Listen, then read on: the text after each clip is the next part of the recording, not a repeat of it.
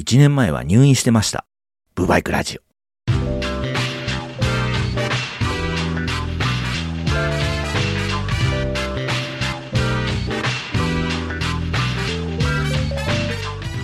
早いもんですな。入院はまあ大変なイベントなわけですけども、なんかね、私の場合、入院すると、アップルの何かしらを買い替え、もしくは新規で解体病に院内感染してから退院するもんですから、まあこの1年そのゲップ払いで苦労したした。あの、毎月ね、引き落とし日前に何月何日に何円規定の口座から引き落としますってなメールが来ますでしょう。アマゾンでなんかきっつい買い物した時なんかは、まあこんなもんかなとも思うし、そのお出かけしてればね、ETC 代とかね、まあ宿代とか、場合によっては新幹線の切符代とかありますから、まあそれはわかるんですけど、先月おとなしく暮らしてたよなって時も、未知の金額が書かれてくるわけですね。わしなんか買ったっけと。え？地方？若年性？いや、老人性？地方？って思うんですけど、まあまあまあ、この目の前にあるね、このパソコンは常時立ち上がってましてね、そのエクセルが開いてあるんですね。で、お金の管理というか、あの、マイクロソフトマネーとかね、あとフリーソフトとかいろいろやってみたんですけど、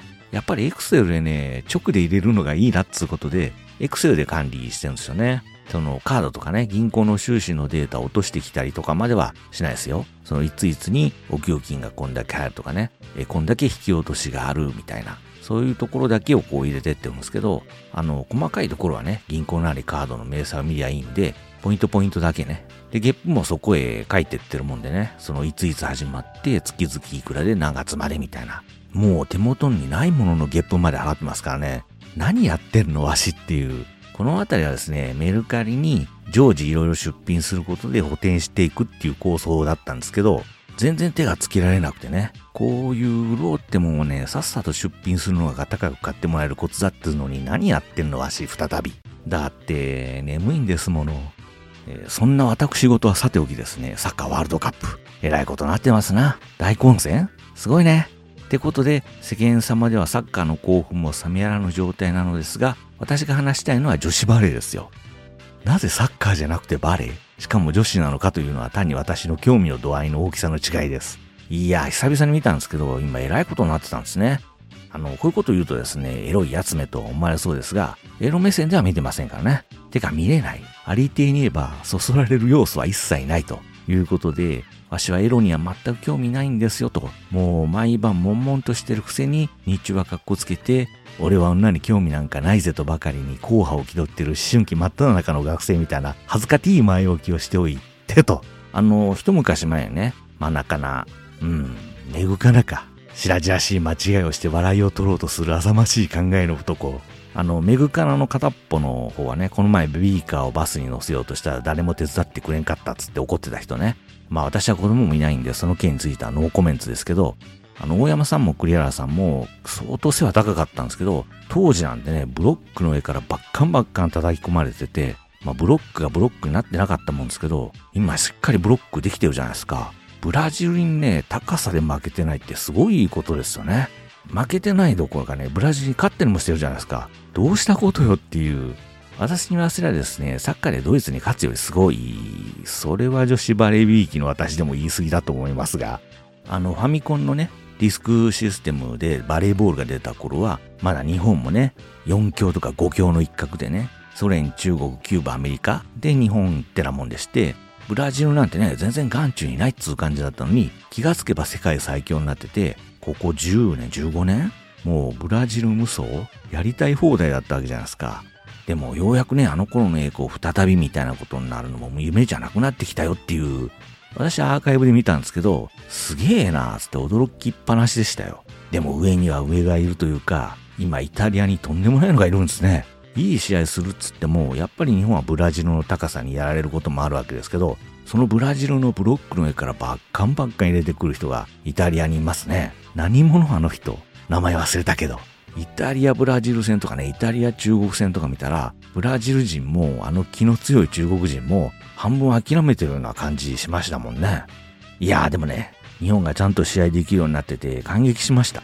弱くなれば見なくなり、ちょっと強くなると途端に見始める典型的なにわか男。きっとね、サッカーもね、予選で勝ち上げればね、必死になって見てるんでしょうね。ということで、ブーバイクラジオ始まります。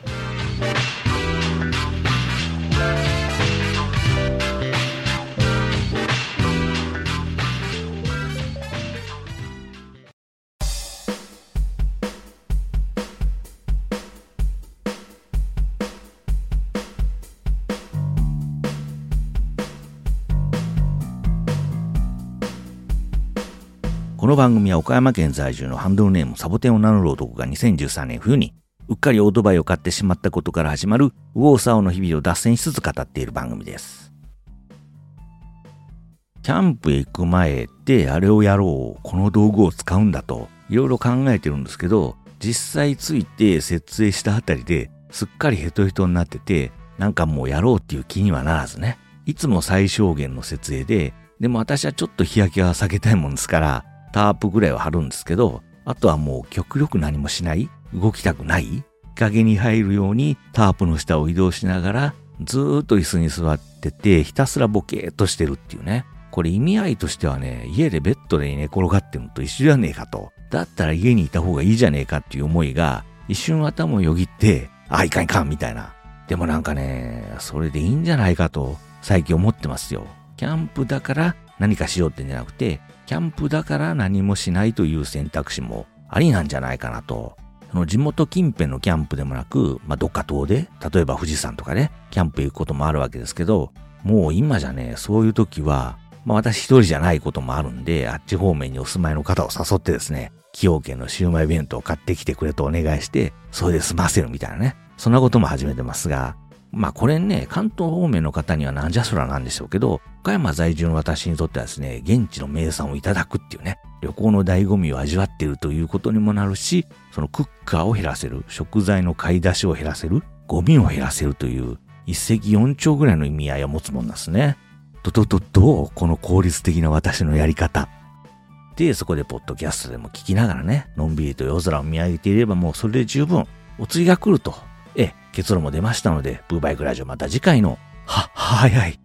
まあ、時間のないラーツーと違ってね、キャンプなら時間はたくさんあるから、アルコールバーナーを使ってじっくりとお湯を沸かして、ないないないない。いくら時間あっても、その後何をすることがなくても、焚き火しながらずっとポッドキャストを聞いていたとしても、あ、聞くポッドキャストはブーバイクラジオでお願いします。あの、この後何もすることがなくても、お湯沸かすのなんてね、ガスバーナー使って一気にやっちゃいたくなるんですよね。もう待ってるのがイライライライラしちゃう。まだ湧かないのかみたいな。そして片付けが面倒ね。だからあれもしたいこれもしたいって道具を追加してみたんですけど、まあ風情よりも効率それを思うと、ことクッカーについてはラーツの延長線上というか、ラーツにこそ真実があるんじゃないかすら考え始めてますよ。実際ね、夕食なんて作ってはないんだよ。設営で疲れ果ててるから。なので、自分では抑えのつもりで買ったカップ麺とおにぎり、唐揚げくんになるっていうパターン、これまで何度もありましたしね。うん、わしは何をしにここに来とるんじゃって思うけど、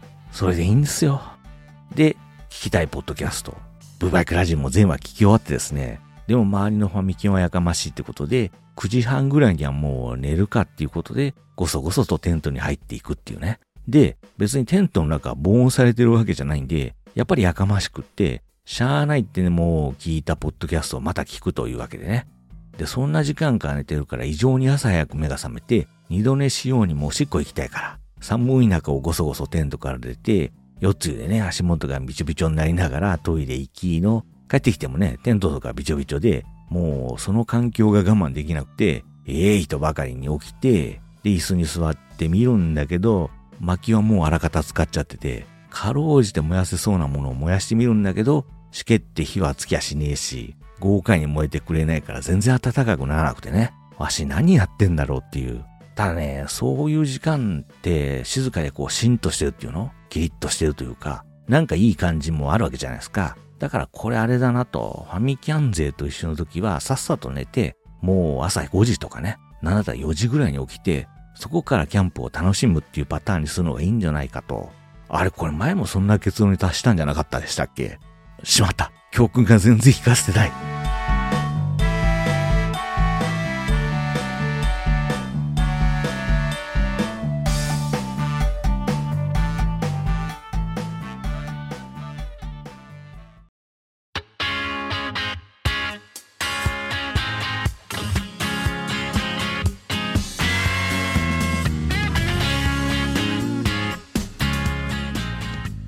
Amazon フォトって過去の今日、同じ日の写真を表示してくれるでしょそういうの見てるとね、去年の今頃はね、まあ今頃は入院してたんですけど、ちょっと前かな。10月から11月にかけて、キャンプリーマンスリーつってキャンプへお出かけしてた頃ですよ。調子に乗ってね、ほいほい出かけてお好み焼き作ったら、宇宙から来たと思われる謎の物体が出来上がったり、バンガローを借りればタランチュラが出てきて、朝っぱらからウギャーつって叫んでた頃ですよ。あのね、それは何もないより何かあった方が面白いけど、そういうことをキャンプに求めてるんじゃないんですよ。もうちょっとこう充実したキャンプっていうのかな。いや、充実してなくてもいいんだけど、なんというのかな。なんていうの。こう、リフレッシュですわな。清める。体に溜まったドロドロしたものを洗い流す。そういうものをね、求めてるわけですよ。それこそ朝のしんとした空気の中で見る富士山。そしてその前で行うラジオ体操ね。もう体の中から清められる気分。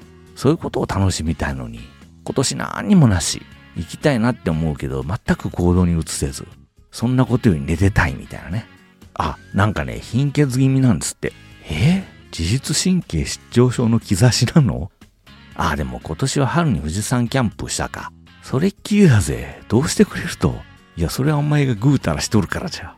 でもね、実は今年こんな押し迫ってきて、寒さもほんまになろうとしている状態で、あと2回キャンプの予定があったんですね。まあ実は先週1回行ってきたんで、あと1回かな。貧血だって言ってんのに、大丈夫なのかわしと。朝起きたら冷たくなってたとか嫌だな、みたいなことを思いつつ、あの、先週言った話はですね、次回でもお話ししようと思ってますが、なんせもう冬ですから、何はともあれ寒さ対策っていうことを思いましてね。でもね、寒くなったら寝る時に履こうって思って買ったダウンのオーバーパンツが入らないんだよね。この時のために買ったんだけどね。てか送られてきた時ぺったんこだったんで、これは圧縮されてたからだと、しばらく置いといたら空気吸ってふわふわになるんだと思って、かれこれ1年経つんですけど、ぺったんこのままなんだよね。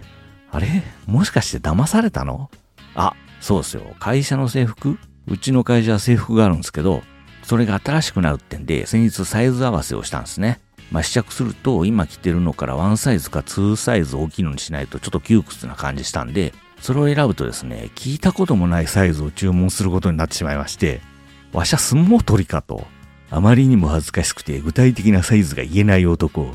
違うがな。日本人も大きくなってんだから、アメリカ基準にして大きめで作れ。わしに M を着させ。あの、そうじゃなくて、キャンプ道具を語っていきたいわけですよ。それでね、今悩んでましてね、荷物が減らねえということについて、テントでしょ？コットでしょ？マットでしょ？寝袋でしょ？枕でしょ？上下のダウンでしょ？椅子でしょ？もうね、これだけでね、結構な量になるわけですね。んコットかマットを減らせ？枕いらんだろってか？言ってんじゃん。寝が、睡眠が大事なんだと。なんだったら寝に行くようなもんなんですから、そこをないがしろにするわけにはいかんのです。いかなる時でも。でもね、もうちょっと小さくできんもんなのかなと常々思ってましたね。それぞれ半分くらいの大きさに収まってくれんもんかねと、中国のテクノロジーを使って、もうすっかり中華な道具を使うことが当たり前になっている男。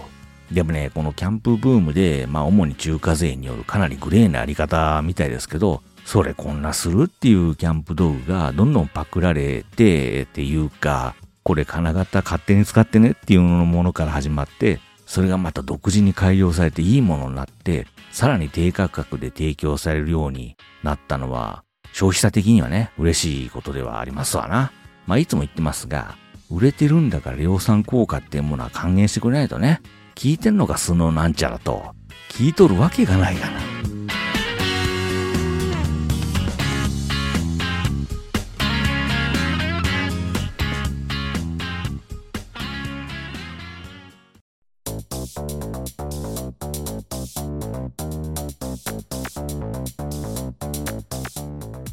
ャンプを始めたばっかりの頃ってね、あれもないし、これもない。あれを用意しないと、これを用意しないとみたいな話をしてたもんですけど、キャンプ行くようになって、ある程度道具が、おしゃれキャンパーいうところのキャンプギアっていうの？うわ、恥ずかしい。そういうの見てると、同じようなものを持ってても、これも欲しいなみたいなのが止まらずに、どんどん荷物が増えていくんですね。当時、ちょっと慣れてくると、今度はどんどんそこから減る方向になるんですよみたいな投稿だったかツイッターだったかな。で、アドバイスをもらったのを思い出しますが、まあ誰からアドバイスされたかも忘れてるというか、まあきっともう聞いてないだろう人なんじゃないかと思ってみるわけですけども、あの、当時の私はですね、足りないから買うと、不便だから買うと、必要なものを買ってんだから減るわけがないじゃんかなんてことを思ったわけですよ。それがなんとなく分かってきたかなっていうね。えー、10年経ってようやく？でもなんかね、現物でもネットでもパッと見て、あ、これええなっつって買った衝動買いしたものって大体使えないことが多くないですか？これはまあ100均でもね、中華でも前々からあるメーカーのものでも一緒で、それはただ単に私のええなの感覚がずれてるというか、自分のキャンプに合うんじゃなくて、自分が憧れるキャンプに合うかというかで、だから自分の憧れキャンプと実際のキャンプに乖離がありすぎて、そこは自分のキャンプを理想に近づけない、近づけられない自分を責めたくないから、道具に責任転嫁するというとても性格の悪い、うるせえ。だってね、こんだけ年月経っても持ってても使わない道具ってのが、いつもね、帰って片付けしながら、なんでこれ持ってったんだろうとかね、なんでこんなん買っちゃったんだろうっていう反省と後悔の連続なんですよね。あれほどね、ワクテカして買ったルミエールランタン、一回も使ってないですからね。他にもね、あれを使おう、これを使うんだっていうまっさらなキャンプ動画がいっぱい物置にあるわけですよ。まっさらってことはほぼ使わずなわけですね。だってね、ずっと使いたいと強烈に思っているバンドックソロベース、バップ風テントっつうの？これがバイクに積めなくて、毎回昔から使ってるドッペルギャンガーのワンタッチテントになるっていうありさまでね、何をやってるんだかと。まあ、ということでですね、最近はとにかく小ささこそが正義みたいな気持ちでいますですよ。設営簡単で、なおかつコンパクト。当たり前か。さらにそこへですね、かつ、いかに快適に睡眠を得るか。やっぱりそこですね。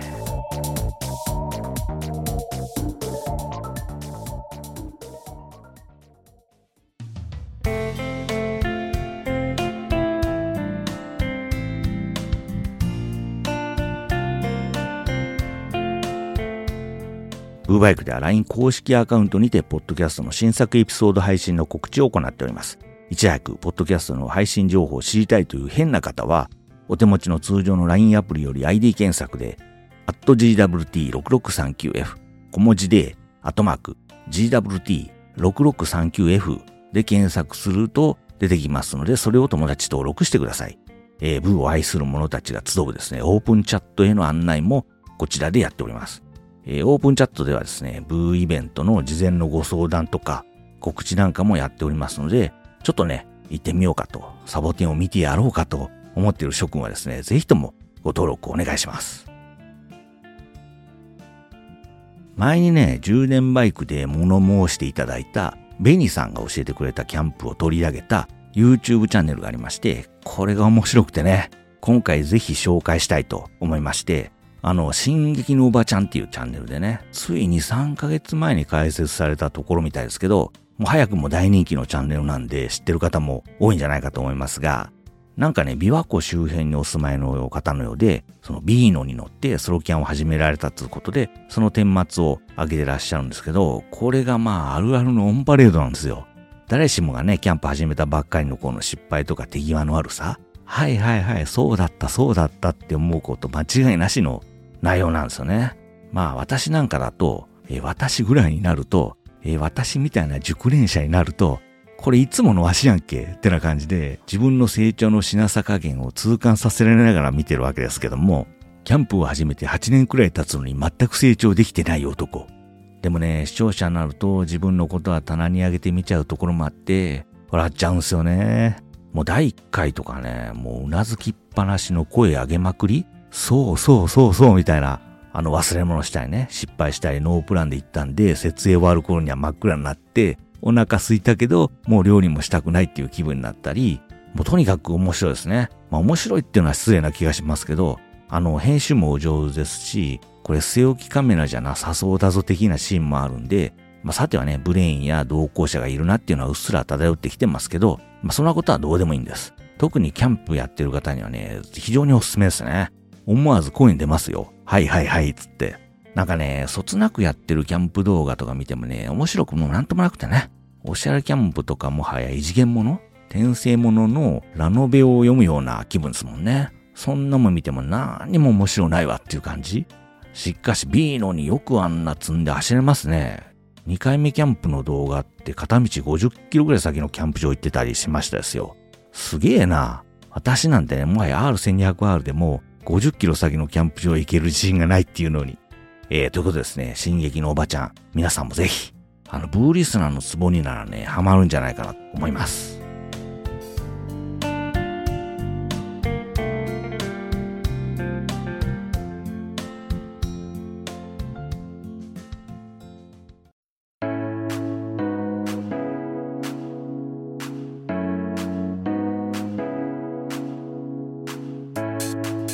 久々に今日の100均のコーナー。裸のハードディスクへ普段使わない、あの閲覧しない、例えばこの初期のブーバイクの録音データなんかも対象になるんですけど、そういう諸々のデータをごっそり2テラのハードディスク2台にだったかな、引っ越しさせまして、そのハードディスクの保存のために、あの、はがきを入れるのがあるでしょ。あれが大きさにはぴったりなんで、それと、あとシリカゲルをそこに入れておきたくね。で、100均行ってきまして、まあシリカゲルは売ってなかったんですけども、ネットで売ってるって書いていたのに、どこの100均行ってもないんですよ。嘘つき。しゃあないなぁと入れ物だけ買って、あとまあふらふらとキャンプ関係のものを置いてるとこ行ってみると、アウトドアアルコールティッシュなるものを売ってましたですよ。あの、それはどういう理由からアウトドアを名乗ってるんだろうっていう、厚手なのでもなんかどんどんアウトドアというか、キャンプ関係の道具が増えてますよね。シェラカップの底に敷く網あれ網って言うんかな？ほれ、メスティンでね、肉まんとか作ろうって時に敷くやつありますでしょ？あれのシェラカップ版みたいなやつ？そんなの売ってましたよ。面白いもん出すなぁと思ったんですけど、それで何ができるの？あの、シェラカップの大きさだと、肉まんは無理でしょ？シューマイ1個だけ蒸し器手に取って見たものの、さすがにこれは無理があるなってそっと棚に戻しましたけど、あの別にね、100円じゃなくてもいいんで、もうちょっと実用的なものを。あの、たこ焼きとかね、ジンギスカンの鉄板を探してんだけどね、ないんだよね。ダイソーの500円消費税で550円か。ジンギスカン鍋やね、たこ焼き用鉄板が気になる今日この頃なんですよ。550円くらいならね、その辺のホームセンターやナマゾンにもあるんちゃうの？って思って調べてみると、やっぱ2500円ぐらいするんですよね。やっぱ安いのかダイソーと。でも、キャプテンスタックの放浪加工してるのは1500円だったり、あと、簡易ジンギスカン鍋、その薄いアルミなんですかね。使い捨てみたいなんだと300円ぐらいで売ってて、どうせ私なんてね、一回やれば満足するんですよから、これでいいやと思って、そのアルミのやつをね、薄いアルミのやつを買い物かごに入れて、その支払いに進むと、送料1000いくらぐらい取り上がろうとするんですよ。いや、さすがに使い捨てに送料1000円は無理ですわって買うのをやめましてね。その送料払うくらいならね、ホームセンで安いのを物色するか、意地でもダイソーを巡って探した方がいいな、みたいな。まあ、巡ったところでないもんはないんですけどね。岡山県内どっかありませんかね岡山県の方、見つけたら情報よろしく。あとね、ホームセンター行きますとね、なんか良さげな火ばさみ？あの普通の火ばさみの取っ手のところに木の板がついてるような、ちょっとおしゃれ風味なね、スノーピーク的な、そんなのが、あれが300円ぐらいだったかな、売ってたんで、喜んでそれを買って、今嬉しいに使ってるんですけど、まあ、へにょへにょでね、強度がないない。もうすぐぐにゃってなって重たい薪をうまくつかめないんですね。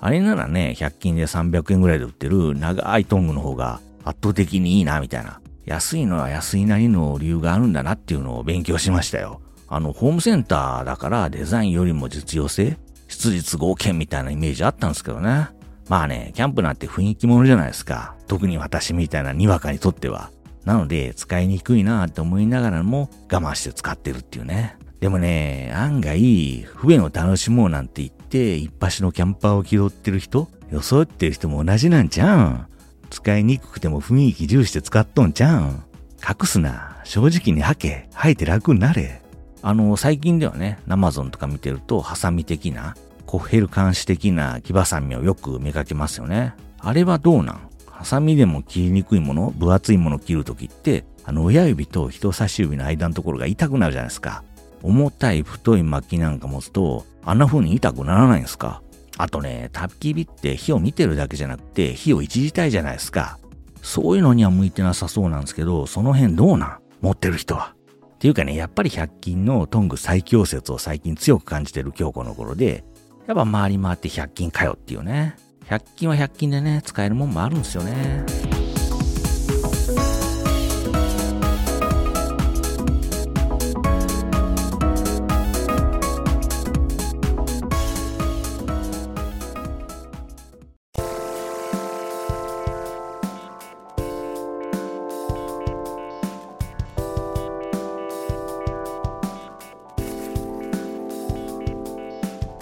カルパッチョテイタリアーノというとてもトリコロールなハンドルをお持ちの方からピンクのあれというとてもワクワクするようなタイトルのメッセージをいただきましてわしもドキドキして本部を読ませていただきました。こちら。初めて乗ったバイクはピンク色のホンダスカッシュでした。近所の神社の裏に捨ててあったので多分盗難車です。当時は山や潰れた工場なんかに行くとバイクやアダルト系書籍なんかが捨ててあったものです。懐かしいですね。リクエストはアンジェラ・アキの手紙背景15の君へをお願いします。